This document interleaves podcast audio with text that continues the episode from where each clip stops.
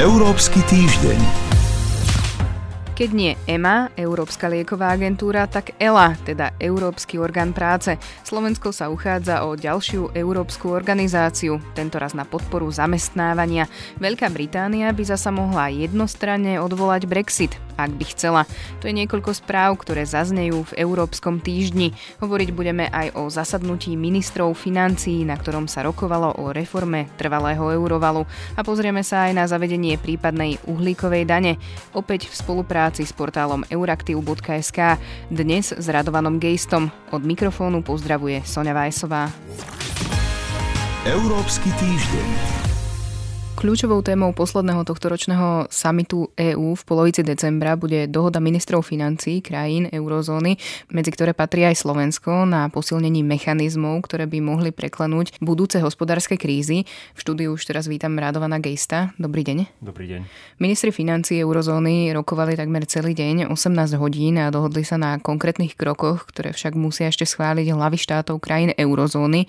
Takže keby sme si na úvod mohli povedať, na čom konkrétne sa dokázali zhodnúť. Zhrnul by som to do takých troch oblastí. Jedno je reforma Európskeho stabilizačného mechanizmu alebo tzv. stáleho eurovalu, trvalého eurovalu. V zásade sa dohodli na tom, že nejaká preventívna časť eurovalu, to znamená tá, ktorú môžu krajiny alebo banky čerpať predtým, ako sa dostanú do vážnych problémov, by mala byť zjednodušená, prístupne by mal byť ľahší, stále samozrejme podmienený podmienkami v prípade štátov udržateľného rozpočtu.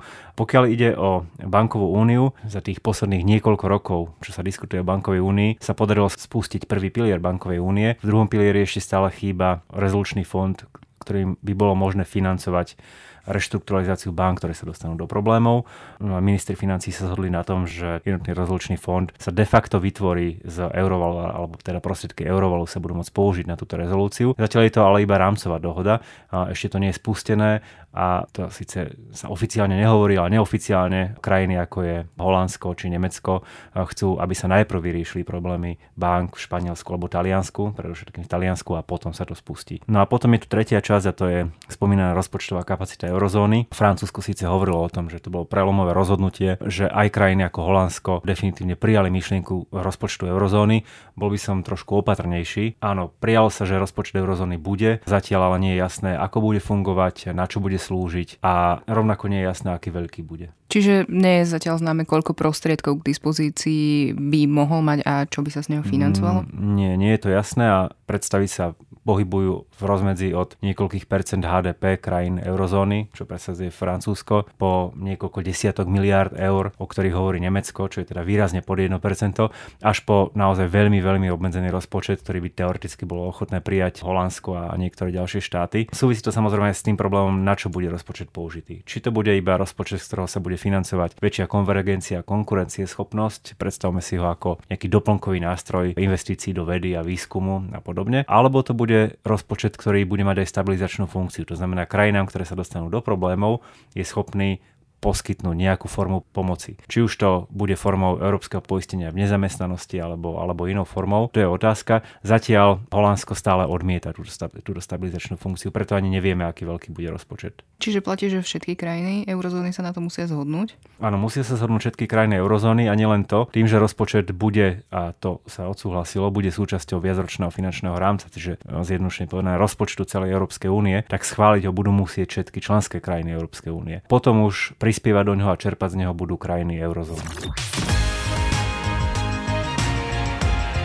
Európsky týždeň.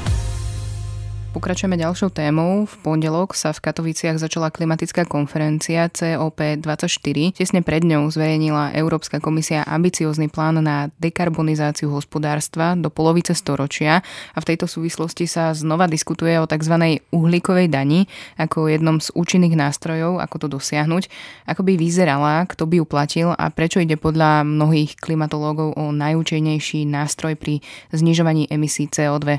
Podoby môžu byť rôzne, ale najčastejšie sa hovorí o forme spotrebnej dane, ktorá je naviazaná na množstvo uhlíka, ktoré bolo vypustené do atmosféry v forme emisí, pri, dajme tomu, výrobe nejakého výrobku alebo poskytnutí nejakej služby. Čiže je to ako keby nejaká dodatočná daň, ktorá viac zaťaží a viac zvýši cenu výrobku a služieb, ktoré sú environmentálne škodlivejšie a menej dopadí na tie, ktoré sú, ktoré sú environmentálne menej škodlivé. Zároveň môže sa uvažovať o tom, že od dane mohli byť oslobodené tovary alebo služby, ktoré sú službami a tovarmi základnej spotreby, a vyššia daň môže byť uvalená na tovary luxusnej spotreby. Čiže tam je viacero tých alternatív. Logika za tým ale je stále tá istá. Tie environmentálne škody, ktoré spôsobujeme našim štýlom života a našou spotrebou, dnes žiadnym spôsobom nepociťujeme. My ich prenášame na budúce generácie. Tí, ktorí veria, že najúčinnejší nástroj na riešenie mnohých problémov je trh, tak budú hovoriť, že najlepšie bolo, keby sa vniesli nejakým spôsobom do trhu. Namiesto toho, aby sme zakazovali alebo limitovali teda nejaké druhy tovarov alebo nejaké, nejaké druhy služieb, tak ich urobíme drahšie a spotrebitelia si prirodzene vyberú tie lacnejšie, ergo, ktoré sú environmentálne menej škodlivé. A ako blízko alebo ďaleko sme od tejto uhlíkovej dane? Lebo je to iba diskusia. Mm, je to diskusia opäť, ak by šlo o nejakú formu európskej dane. Myslím si, že sme ešte iba v veľmi počiatočných štádiách diskusie. Dnes sa hovorí o rôznych formách európskych daní, dokonca aj o dani, ktorá by sa platila na základe toho, koľko plastového odpadu je vyprodukovaného a nerecyklovaného v členských krajinách. Čiže hovorí sa o rôznych formách európskych daní, vrátane environmentálnych daní. Skôr si myslím, že ako nejaký prvý impuls by mohol prísť zvnútra niektorých krajín, ktoré chcú znižovať svoju uhlíkovú stopu, a možno si vyberú aj túto cestu. Toľko Radovan Geist. Ďakujem vám za rozhovor. Ďakujem, do počutia. A ešte pridáme prehľad správ. Slovensko sa stalo oficiálnym kandidátom pre získanie sídla Európskeho orgánu práce. Ten by mal začať fungovať už na budúci rok. Zamestnaných by tam malo byť približne stopäťdesiat zamestnancov. Inštitúcia by mala pomáhať jednotlivcom, podnikom a vnútroštátnym správnym orgánom, aby čo najviac vyťažili pozitíva voľného pohybu pracovníkov. Slovensko zrejme nebude jediné v hre o túto európsku inštitúciu. Záujem prejavuje napríklad Cyprus, Chorvátsko či Lotyšsko. Najnovšie napätie medzi Ukrajinou a Ruskom v okolí polostrova Krym v Azovskom mori negatívne ovplyvňuje ekonomiku Európskej únie, pretože európske plavidlá sú vystavené nečakaným meškaniam. Uviedla to tento týždeň šéfka diplomacie Európskej únie Federika Mogheriniová na rokovaní ministrov zahraničných vecí. Veľká Británia môže Brexit jednostranne a bez problémov odvolať. Vo svojom právnom názore to tvrdí generálny advokát Súdneho dvora Európskej únie Manuel Campos Sanchez z Bordona. Londýn by mohol zastaviť podľa neho odchod bez súhlasu zvyšku únie. O posúdenie záležitosti požiadal Súdny dvor Najvyšší civilný súd Škótska po žiadosti tamojších politikov, ktorí nie sú stotožnení s predstavou, že by Spojené kráľovstvo malo opustiť Európsku úniu. Právny názor generálneho advokáta má pre rozsudok vo veci síce len poradný charakter, väčšinou však idú v jednej línii.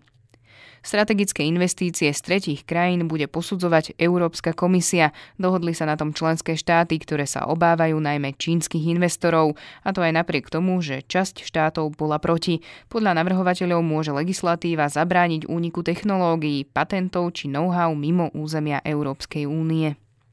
Pravidelná zmena času na letný a zimný sa pravdepodobne odkladá, a to najmenej o dva roky. Rakúske predsedníctvo Rady Európskej únie navrhlo, aby sa pretáčanie hodinových ručičiek neskončilo už na budúci rok, ale najskôr v roku dvetisícdvadsaťjeden. Dôvodom je nepružnosť niektorých štátov zmenu schváliť doma, ale aj možný chaos v časových pásmach, ktorý by mohol nastať. Európska komisia oznámila, že spúšťa boj proti dezinformáciám na internete. V akčnom pláne píše o zriadení systému rýchleho varovania, ktorý by mal v reálnom čase umožniť výmenu informácií medzi európskymi inštitúciami a členskými štátmi ohľadom akýchkoľvek dezinformačných kampaní pred európskymi voľbami stanovenými na koniec mája dvetisícdevätnásť. Návrh obsahuje aj apely na zvýšenie financovania, mediálnu gramotnosť a zodpovedný prístup od technologických gigantov. A to bola posledná správa Európskeho týždňa. Jeho čas sa naplnil. Vysielanie pre vás pripravili Boris Koreň, Sonia Vajsová a portál euroaktiv bodka es ká. Európsky týždeň.